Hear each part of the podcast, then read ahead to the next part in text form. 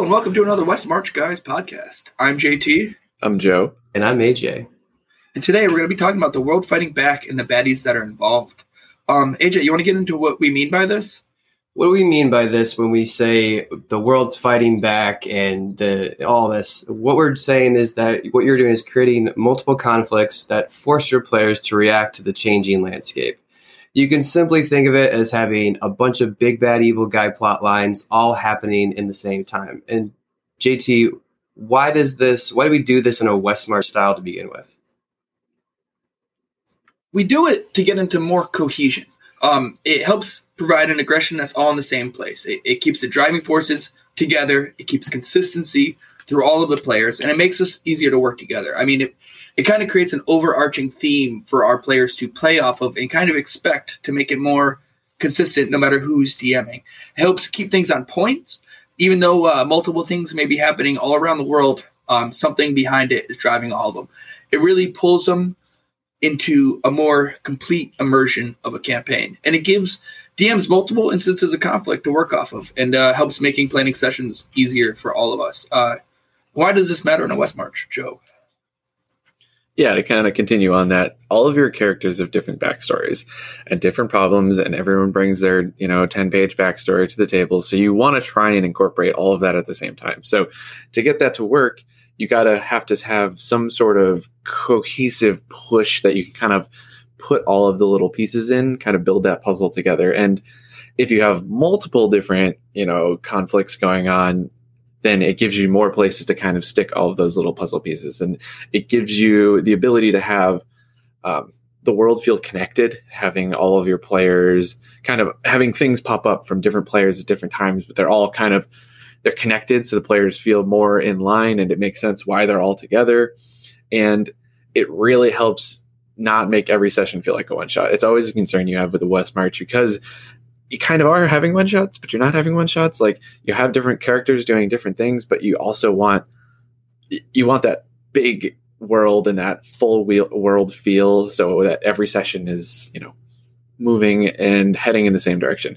It also keeps players interested. I don't know how many times we've had players come back just because they want to see how it plays out. They want to know, or they come back uh, you know, a month later and they're like, oh, we're almost there. Oh, I remember when we started this problem, like, you know, and they feel like they're influence the world. They feel like, you know, you can have, you could have two full, completely different groups of players playing two different full groups of characters fighting the same baddie. And then from like different angles. And then, you know, two weeks later, you have those groups shifted around and you have different players and they're, the same thing comes up and they're like, oh my God, I remember when that happened over here. Oh, we were dealing with this on the, the other side um, and we'll dive into specifics to kind of give you a better idea of what I'm I'm trying to point at. But like, it really helps that world feel connected and players interested. They feel like they're influencing the world when they when they do things and when they finish one of these big baddies. They just it's like a the whole group feels like they've succeeded. So, and if they don't, I'll let AJ try to get into rep- repercussions of failure and what we're trying to accomplish with all of this. Yeah, so what we're trying to accomplish with having all of these sort of plot lines and uh, baddies kind of looming in the background is when you build tension, you build interest. And exactly like Joe said, if these guys are uh, like going through a session and they um, they notice something that ha- like points to uh, another session, like for instance, let's say they're trying to have they're trying to deal with some bandits that are going rogue and when they handle and obviously slaughter all of the bandits and they go to uh, loot the bodies, they may find a contract. And that contract just so happens to be signed by two people very high up that they know and they kind of correlate with another session. They go, wait a minute, these people were funded by, and there you go. And now these, I guarantee you, once they figure that out, the players are going to want to come back and start to figure out, okay, so these guys are pulling some strings in the background we want to know more. And it's all about making sure that your players like are thinking about their actions understanding their consequences for what they're doing and how they're affecting the world. And this is all great and this is all well and good but what do you do if your players just ignore it? Like what do you like i mean what happens when your players take that contract don't even really read it and just kind of throw it away? It's what like what do you how do you kind of, I guess, punish their consequences. And the first thing you can do, make it worse. If they're if the bandit uprising is not dealt with, those bandits are going to start looting towns, getting stronger, gaining forces, and eventually are going to start taking cities and doing really bad stuff. And the players are going to have to deal with it, but at a much worse scale. The next thing you can do is if your players try to avoid it and they've got like let's say they have a safe haven. I know our players had um, one a city that was basically like you know home base. Bring the conflict home. If they think they're okay and like like they leave the city to go do something, the next time they come to the city, what we did specifically, and we'll get into it later, um, we had our little uh, magic item crackdown, and all of a sudden now they're not allowed to walk around the city with all of these crazy magic items that they have accrued over the sessions and now they have to make a decision like do we deal like do we try and fight this or do we just leave? And in our instance like our players left. And the next thing you can do is kind of in the same light of affecting their home is if they have a favorite npc bring them into the conflict because another guarantee is once you bring in their favorite npc and have them sort of get hit by these overarching like plot lines, they're going to want to deal with it because, you know, I don't care what you do to that village, but if you touch my dog, now we got problems. Uh, and the idea that we're trying to do is we're trying to just have all of these things happen in the background and really forces your characters to think about their consequences and their decisions and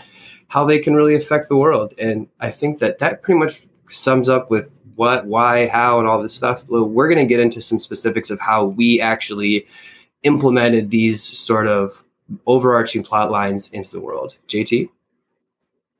Yeah, and I like to kick it off with the twins, which we've talked a lot about, and and they were just a, such a large part of our world. And, and before I kind of get want to get into it, it's just I, I kind of want to say like it really helped me when I started DMing because having a baddie that had ties in the co- council that our players knew of um, made it easy to know what was happening and how I could, you know, throw challenges at our players. And, and basically, there were two evil people who were hell bent on getting full control of the th- surrounding cities.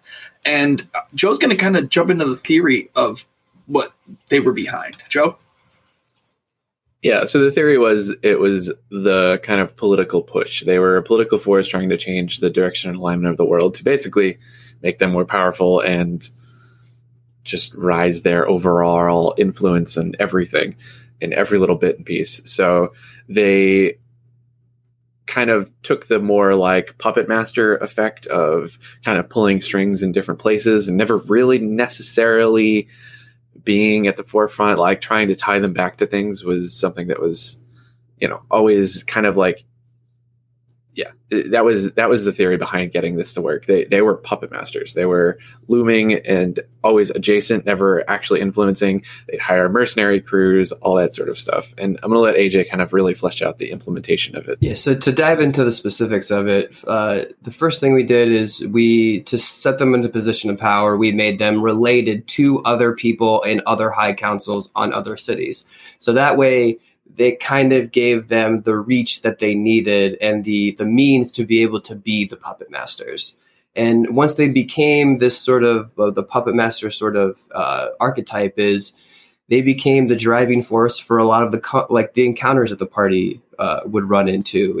Like Joe said, like when they would run into the band of mercenaries, uh, they just were all doing things that the twins wanted to do, you know, obtaining new mines, obtaining new technology. Maybe they were working and maybe they were trying to clear out a bunch of land that they wanted to use for their own benefit. You know, basically they were just the the bankrolling all of these people. And to make the puppet master archetype sort of fit is you had them we had them never really come into direct contact with the party. They were always one step adjacent at the very least. You were either talking to their secretary or you were talking with like, you know, a piece of paper that was just a contract or you were talking with like maybe like that's all like all you could get was just a few moments of their time and it was never directly. The next thing we did is we kind of already touched on it is just leave clues. Um, if they find like if they go and they clear out the mercenaries a couple times, maybe the mercenaries are progressively gaining really nice magic items, which doesn't make really much sense because they're getting paid like like copper on you know copper on the I guess dollar if you I don't want to call it. But yeah, so you just leave things that can be traced, Ma- magic items, document, and even word of mouth. Maybe uh, if they're a rogue, maybe they go into the criminal underground, and maybe someone conveys to your rogue in thieves' camp that, hey, things here are not what they seem, and that kind of gives them the bite that's gonna kind of bring them further into wanting to investigate, like what's really going on behind the curtain. And then lastly, for us, we because we have the evil side is I made our twins start bankrolling our evil crew. They were the ones who were, uh, they basically used the, our evil party as like a suicide squad of sorts. So they would get sent on all these crazy missions to go get like items, like resources, even people. And the funny thing was the the bad guys never really thought too much about it, but it was fun to see that you know the evil crew did the bidding of the twins basically blew up an entire city. And then that's what started our magic item crackdown that then forced our good players to react to the world, which was really, it was just nice to see as like a kind of more like this really interwoven story of like both both parties of our friends affecting each other. And JT is going to get into our next thing, which is a great segue into our magic item crackdown. Yeah, which was implemented by the twins. Um, really, it watching the cities in New Iman, which was where the twins ruled, get overpowered with magic and seeing issues happening there. Especially, I'm pretty sure they fucked up the whole city one session. I think they like really got into a big battle with the the guard there and everything, and it kind of really was like, all right, well, no more magic. And uh, it was they, they they issued a new law where everything had to be registered and counted, and our players found their way back when they got into the city and had to either register their weapons. And uh, Joe's going to get into the theory behind it. Yeah, so JT kind of you know laid it out as it was this idea that all of a sudden there's concern that these are not not what you want around. They're going to cause more problems than good, and this is at a point where our party had numerous magical pa- items, uh, some of them powerful, and they were renowned in the city, and everyone kind of was like, "Hey, uh, look at what you got. You either got to like come in and register." And there was this fear that we put forth that if it's too good, we're just going to take it from you because you know you can't be trusted. So players really took kind of the like, "Oh, you know, this isn't too bad," and then they realized that, oh, you know, we have magic items in our home. We have magic items like one of the characters had a magical air conditioner in his shop that you know detect magic is exists and they were easily able to pick it up. And the players had kind of taken all this to, thing for granted and we're starting to get too too much. And this really kind of threw a wrench into what they had expected the world to be um, and i'm going to let aj kind of talk about how we implemented it in the players yes, themselves. Joe touched on a lot of it, but just to get into more specifics, is first we let the players gather magic items, just standard, and this kind of gives like we lull, we kind of lulled them into like a false sense of security by being like, yeah, here you go, here's all these cool magic items, yeah, go nuts, but guys, and then eventually once they started to like really be like really, I mean, each of them having at least two magic items on their person at all times.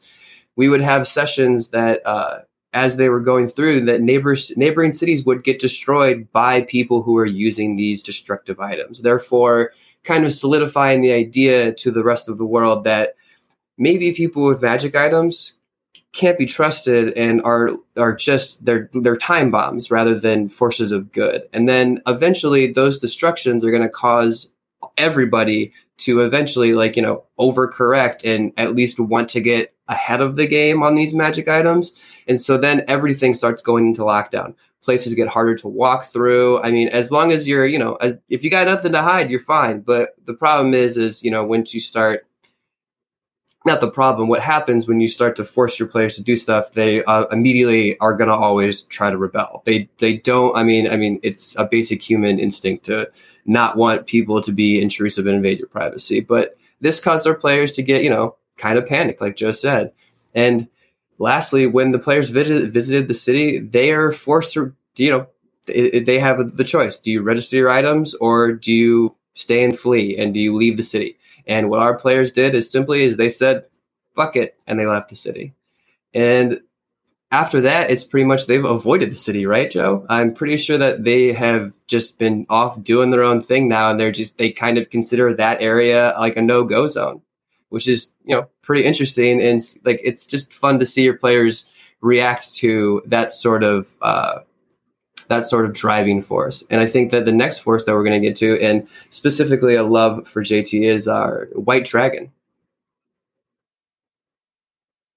I think Joe wanted to touch on the uh, Silver City real quick.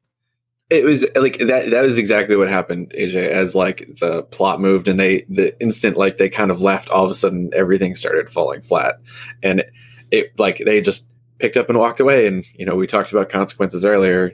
JT is going to kind of touch on what the consequence was for this one. Well, I mean, at this point, we had been playing for I don't know at least a year, and uh, I really wanted to run a big baddie, and I we uh, we kind of planned it where there was a dragon that they'd pissed off earlier, and seeing as a city just got rid of all of its defense and magical weapons, they he seized on the opportunity and uh, drove us to our big first baddie, which was a white dragon who ended up taking over the city and creating a layer right in the center. And by the time they gave a shit about the Silver Crossroads again and decided to look what was going on, they realized that oh shit, it's totally taken over by a white dragon, and led us to a fun fight. I mean, they it was a good time. I, it was fun to run a, adult white dragon against a bunch of level tens. It was, it was a good time. And while all of this was going on, um, we had an ooze in the background, and it was just you know, AJ came up with it was a large black river of ooze, and it corrupt things it touched, and we had given our players the heads up about it early early on in the campaign, and uh, it came out with the twins,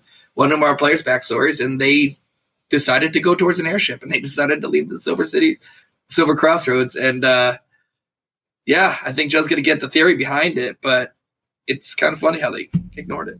Joe? Yeah, so the theory was that there was this ooze, and it was kind of like part uh, its own entity that would just kind of suck up magical energy, and part it was being like of course you see something powerful like there's people who want to try and control it. So there's fanatical wizards you know one that they interacted with early on another one they interacted with later on that was trying to manipulate it and use it to you know really you know boost up themselves. And in these wizards trying to do this were spreading it all over the place and it ended up starting to take over the Feywild and other locations and causing you know it once it kind of took hold in the Feywild, it really drew towards chaotic magic and started just in developing the whole area and kind of siphoning energy off of it into the the Shadowfell, um, and this just kind of kept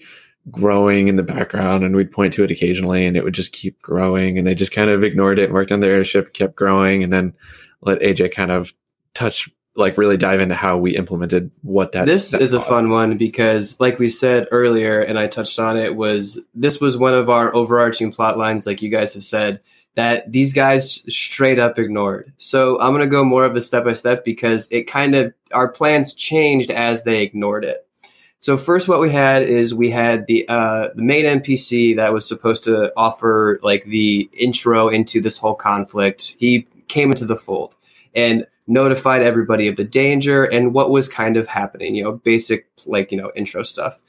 And they kind of bit on it because uh, the ooze was headed towards uh, somebody. The Feywild was home to one of our PCs, so it, it kind of was something that they should probably deal with unless they didn't care about their home.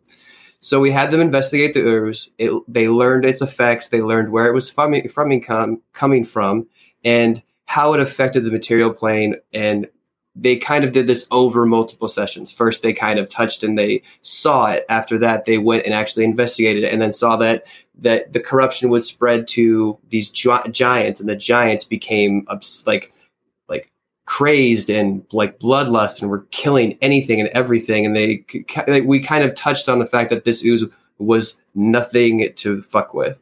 Now, this is the fun part.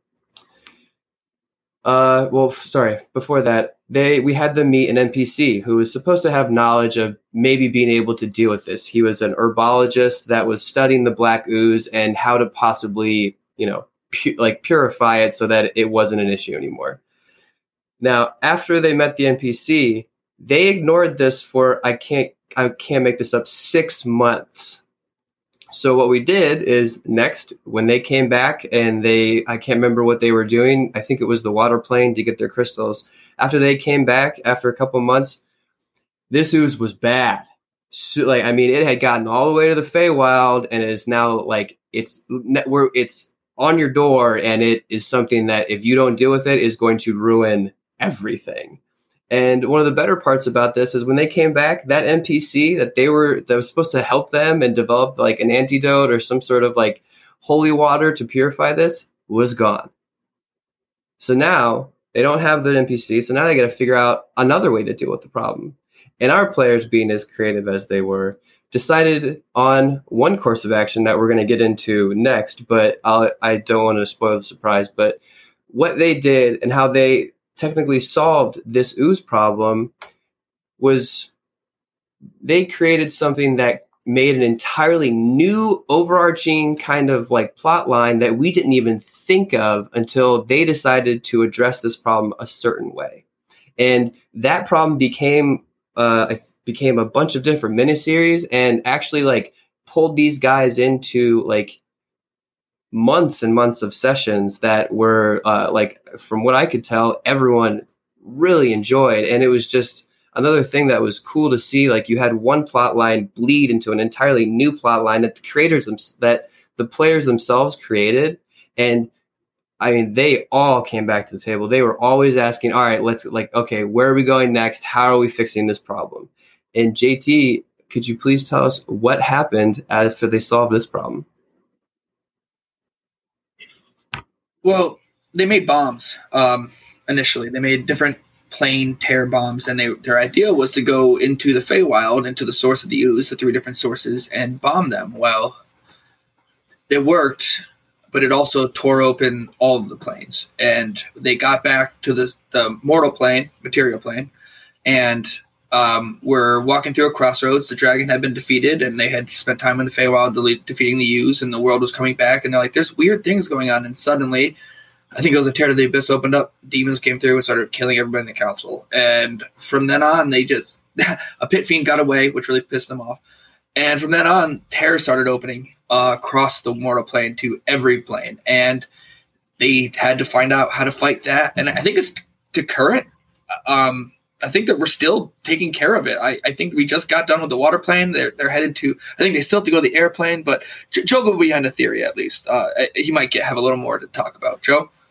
Yeah, so they actually just finished the air plane uh, a session ago, and they have fire plane and hell left, which they keep putting off, which is going to be really amusing. But yeah, the theory was like the ooze had gotten so bad that they had to take extreme measures to, to deal with it because they had put it off for so long. And in doing so, the extreme measures work to take care of the ooze, but you know, like all things, it just just rippled through the entire universe, and in doing so, tore holes. And this gave us because the players are getting higher level, uh, gave us an, a way of kind of uh, throwing bigger, harder things on them that made sense. Because you know, when you start getting to level 17, 18, you really like you can only fight so many owl bears. Um, but in order to deal with this instead. We like a tear would open up and all of a sudden two pit fiends would just like step out in front of the characters and they'd be like ah and you'd keep doing that to the players and eventually they were just getting to the point like okay we have to fix this. Like the, every time they would try and do something it would just another tear would open up and they'd have to fight some this crazy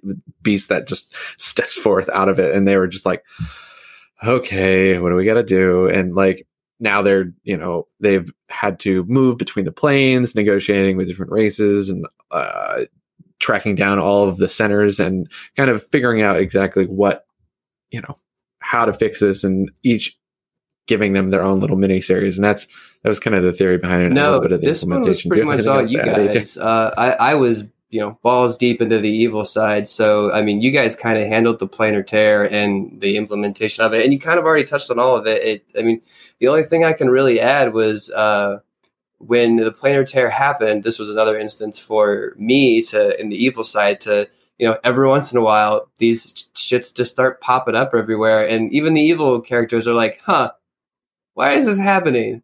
And you get to see a few of them who get to you know who play characters on both sides. You get to see their like their eyes light up as like oh oh sh- oh shit, there's a planar tear here too. Okay, cool. Now we know we're affecting everybody and both sides of the party. And another thing that's just really nice to see. I, I, just want to touch on a little bit, you know, how we also used it to keep them separate. I mean, we we brought that back before, but you know, as the evil side and the good side were getting higher up in levels and they could travel farther quicker, um, it was a really great way to like, oh well, now you're not on this plane anymore, so you can't run into each other, which kind of helped out. Um, yeah, I think Joe has a couple things that we want to clean up, a few other ideas. So yeah, this is uh, what we've done, and it seems to have worked well. But like other ideas that we've tossed around, war always great for building tension. Always something that could be in background. It could be either like a, a or shadow war where you know conflict is happening, or it could be like full out conflict happening on some front that you know things pop up in the players. You can just have massive creatures, maybe uh, giants or dragons are getting together and they're, you know, they're, they want to, you know, they're strong. They want to be in charge. They're to, you know, put their foot down and be like, you have three dragons just take over a city. I mean, this is very Critical Role. Boom. All of a sudden, another, you know, huge uh, issue is occurring. And don't always feel like it has to be big. It could be something small in the background. It can always be like, maybe it's something they forgot about, maybe something they didn't finish, maybe someone got away. Like it kind of this is kind of how the ooze worked for us. Like they uh, one of the early wizards that was dealing with this got away, and they were like, "All right, cool, problem solved." But mm, you know, kind of kept going in the background. So think about it. Think about things that you know you they didn't complete. It's always great to have those expand into bigger things.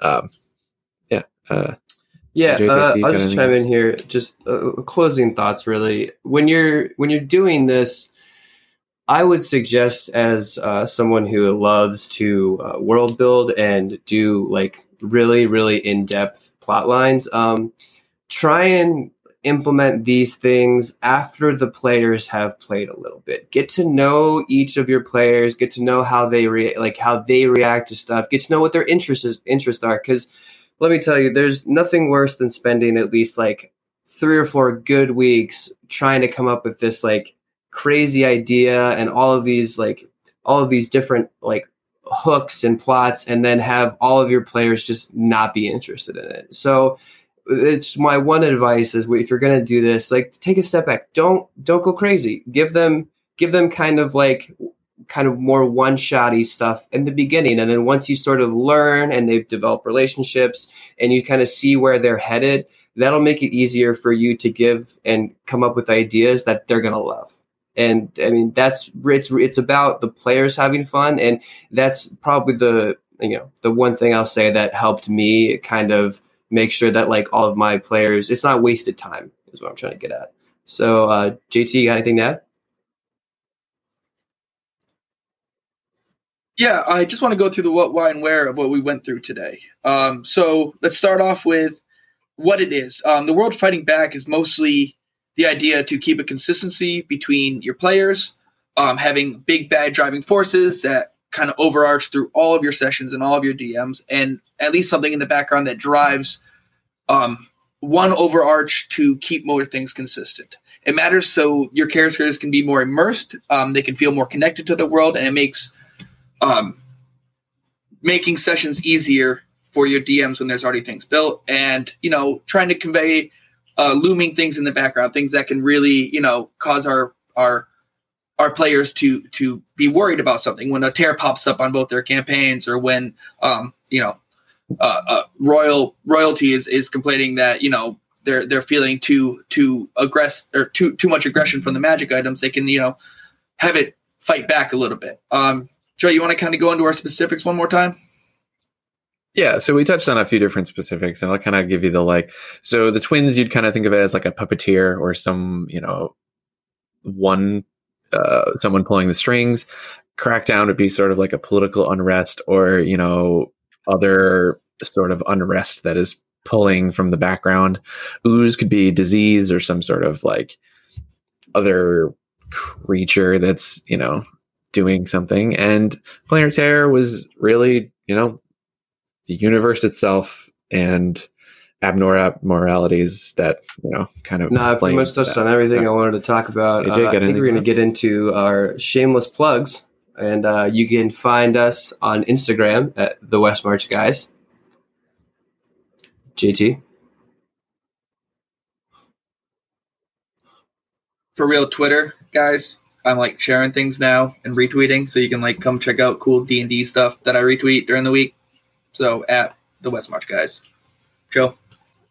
And always, we have our email, uh, the West March guys at gmail.com. And Oh, hopefully, by the time it's posted, we're going to have a Facebook page. That's the goal. Could you believe it? Yeah. Well. So maybe that'll be where you guys can, you know, throw questions at us or tell us how great we are. Just kidding. Tell us what you want to see out And of make sure future tell us what we're uh, doing podcasts. wrong. We have a billion ideas, but we'd love to hear from you. stay safe, guys. All right. Always. Good luck. We'll see you soon. Thanks, guys.